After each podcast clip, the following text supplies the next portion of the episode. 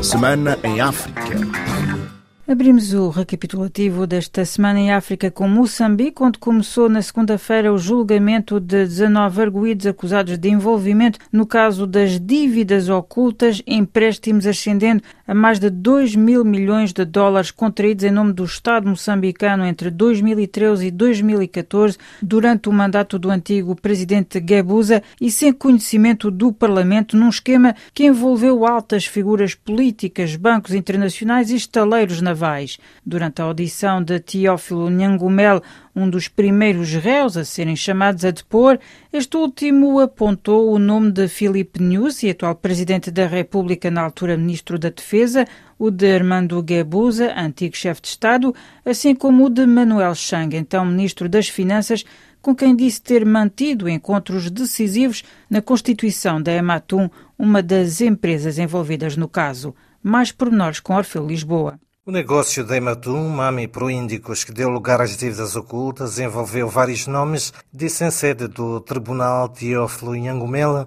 o segundo réu do caso. E o presidente Guebuza disse, se vocês estão satisfeitos, podemos avançar. Estava o ministro da Defesa, estava o ministro das Finanças, Manuel Chang, estava no último encontro o ministro do Interior, estava o diretor-geral do SISI, estava eu. Teófilo Nhangumele, acusado pelo Ministério Público de ter recebido das dívidas ocultas 8 milhões de suborno da Privinvest, assegurou, por outro lado, que o antigo ministro das Finanças, Manuel Chang, foi decisivo no andamento do projeto Ematum, que se pretendia de proteção costeira. Primeira vez que eu vi o ministro Chang, ele disse, olha, é um pouco duro isto ser implementado pelo Orçamento Geral do Estado. Era preciso criar-se uma entidade. Teófilo Nhangumele distancia-se das dívidas ocultas que lesaram o Estado moçambicano em 2,2 mil milhões de dólares. Apontado como sendo uma das figuras-chave deste caso, o antigo ministro moçambicano das Finanças Manuel Chang, detido na África do Sul desde finais de 2018, a pedido dos Estados Unidos pelo seu alegado envolvimento nas dívidas ocultas,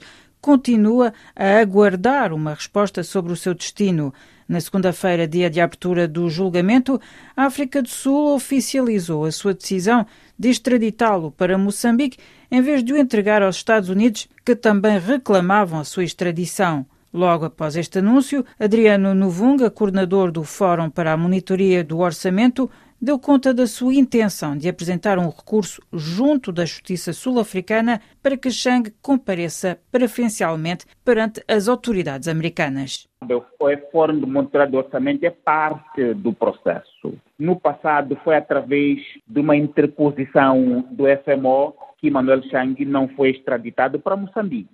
E, desta vez, vamos fazer a mesma coisa. Não estamos convencidos de que essa extradição de Manuel Chang para Moçambique visa servir justiça. E, por isso, vamos, através dos mecanismos utilizados no passado, continuar a luta para que Manuel Chang seja extraditado para a América. Entretanto, a Justiça Sul-Africana, que devia pronunciar-se sobre o caso esta semana, acabou por adiar para 17 de setembro a audição da contestação do Fórum de Monitoria do Orçamento. Relativamente desta vez a São Tomé e Príncipe, arrancou na quinta-feira a campanha para a segunda volta das presidenciais de 5 de setembro.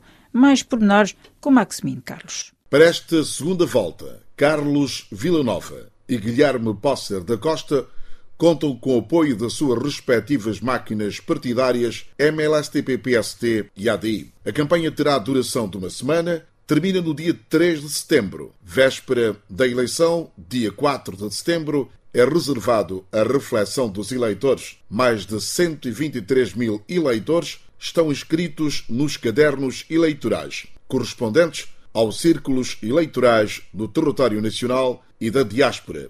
Dada a confusão que reinou durante algumas semanas depois da primeira volta das presidenciais, na sequência das questões levantadas em torno dos resultados, o sociólogo e analista político santomense Olívio Diogo não descarta o risco de alguma instabilidade pós-eleitoral. Esse risco haverá sempre, porque essas eleições são sendo encaradas pelos partidos políticos como uma coisa de muita importância para eles. Daí que, caso os dois candidatos não trabalhem claramente nas mesas de votos para garantir que os resultados que saiam da mesa de votos chegam até o suporte da candidatura para que tenham resultados no dia das eleições, poderá haver instabilidade. Em Angola estiveram reunidas várias associações no início da semana em Luanda para falar sobre o problema da fome no sul de Angola. Domingos Fingo, diretor executivo da organização não-governamental Associação Construindo Comunidades, qualificou a situação de catastrófica. Nós entendemos realizar esta conferência a nível dos órgãos centrais do aparelho do Estado, a nível da capital do país, porque, na verdade, a realidade catastrófica relacionada com a fome que nós estamos a vivenciar na região sul de Angola não está encarada com muita responsabilidade, porque o que nós pretendemos é que o Estado angolano declare o estado de emergência para podermos suportar a demanda das comunidades que neste momento estão a vivenciar uma realidade completamente catastrófica. No Senegal, o antigo ditador chadiano Hissene Habré morreu na terça-feira, aos 79 anos, com Covid-19 em Dakar, onde estava a cumprir uma pena de prisão perpétua desde 2016 por crimes contra a humanidade. Reed Brody, da ONG Human Rights Watch, que acompanhou muitas das vítimas de Hissene Habré, lamenta que não se tenha ainda totalmente feito justiça. Quando Hissene Habré foi condenado, ele foi também condenado a pagar 120 milhões de dólares que ele tem escondido. E as vítimas estão ainda reclamando essa indenização. 5 anos depois, esse fundo ainda não está operacional. O governo do Chad também foi condenado e ainda as vítimas extremamente pobres não há recebido nem um cêntimo de tudo isso. Guiné-Bissau, o presidente Umaro Sissoco Embaló efetuou uma visita oficial ao Brasil, ainda antes de partir. Ele expressou-se pela primeira vez sobre a recompensa recentemente oferecida pelos Estados Unidos pela captura de António Injai, antigo chefe de Estado-Maior-General das Forças Armadas, acusado de narcotráfico.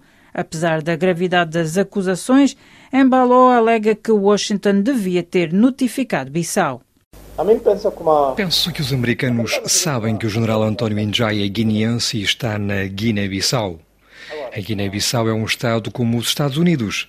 Se o general Injai cometeu, na verdade, os crimes de que está a ser imputado e se os mesmos forem provados, podemos julgar António Injai na Guiné-Bissau sem problema. Se um cidadão guineense cometer algum crime, o que deveriam fazer é notificar as autoridades da Guiné-Bissau. Já no Brasil, o presidente guinense, que pretende reforçar os elos com Brasília, enalteceu as relações existentes entre os dois países, recordando, nomeadamente, que o Brasil foi um dos primeiros países a reconhecer a independência da Guiné-Bissau, proclamada em 1973. O Brasil foi um dos primeiros países a reconhecer a independência da Guiné-Bissau, foi proclamada em 74 e desde esta data nunca o Brasil deixou de assistir e apoiar a Guiné-Bissau. O Brasil tem tudo o que a Guiné-Bissau mais precisa neste momento, por exemplo, para modernizar a agricultura, áreas de saúde, etc. Reagindo à deslocação do presidente guinense ao Brasil, Orlando Cristiano, geólogo guinense ligado à Universidade de São Paulo e radicado há mais de 30 anos no Brasil, mostrou-se cético sobre os eventuais resultados desta visita. Dessa visita eu não espero nada. Na verdade, é um grande trunfo para o Sissoco, que vai poder tirar as fotografias, que vai poder estampar a sua presença ao lado dos generais e do Bolsonaro, coisa que não me orgulha a mim. Então, isso talvez sirva para os seus apoiantes usarem nas próximas campanhas, para ele mesmo usar como marketing e mais nada. Em Cabo Verde, um pré-candidato ao escrutínio presidencial de outubro pediu a impugnação das candidaturas de Carlos Veiga, José Maria Neves e Joaquim Monteiro, alegando que estes últimos possuem a nacionalidade portuguesa. Mais pormenores com Odeir Santos. O pré-candidato Pergues Tavares cita o artigo 110 da Constituição, que diz que só pode ser eleito Presidente da República o cidadão eleitor cabo-verdiano da origem que não possua outra nacionalidade maior de 35 anos à data da candidatura e que nos 3 anos imediatamente anteriores àquela data tenha tido residência permanente no território nacional. Pergues Tavares afirmou em entrevista à televisão pública cabo-verdiana que Carlos Veiga, José Maria Neves e Joaquim Monteiro possuem a nacionalidade portuguesa, por isso não podem concorrer às eleições presidenciais, e disse que o atual Presidente da República, Jorge Carlos Fonseca, está numa situação irregular porque possui dupla nacionalidade. Os mandatários nacionais das candidaturas de Carlos Veiga, José Maria Neves e Joaquim Monteiro negam dupla nacionalidade dos seus candidatos e fonte da Presidência da República afirma que o atual chefe de Estado, Jorge Carlos Fonseca, nunca teve a nacionalidade portuguesa e nunca fez renúncia de nenhuma nacionalidade. Ainda em Cabo Verde, o ministro da Administração Interna, Paulo Rocha, garantiu que vão ser realizadas nos próximos dias operações com outro nível de intervenção para travar a onda de insegurança que nos últimos dias tem preocupado a cidade da Praia.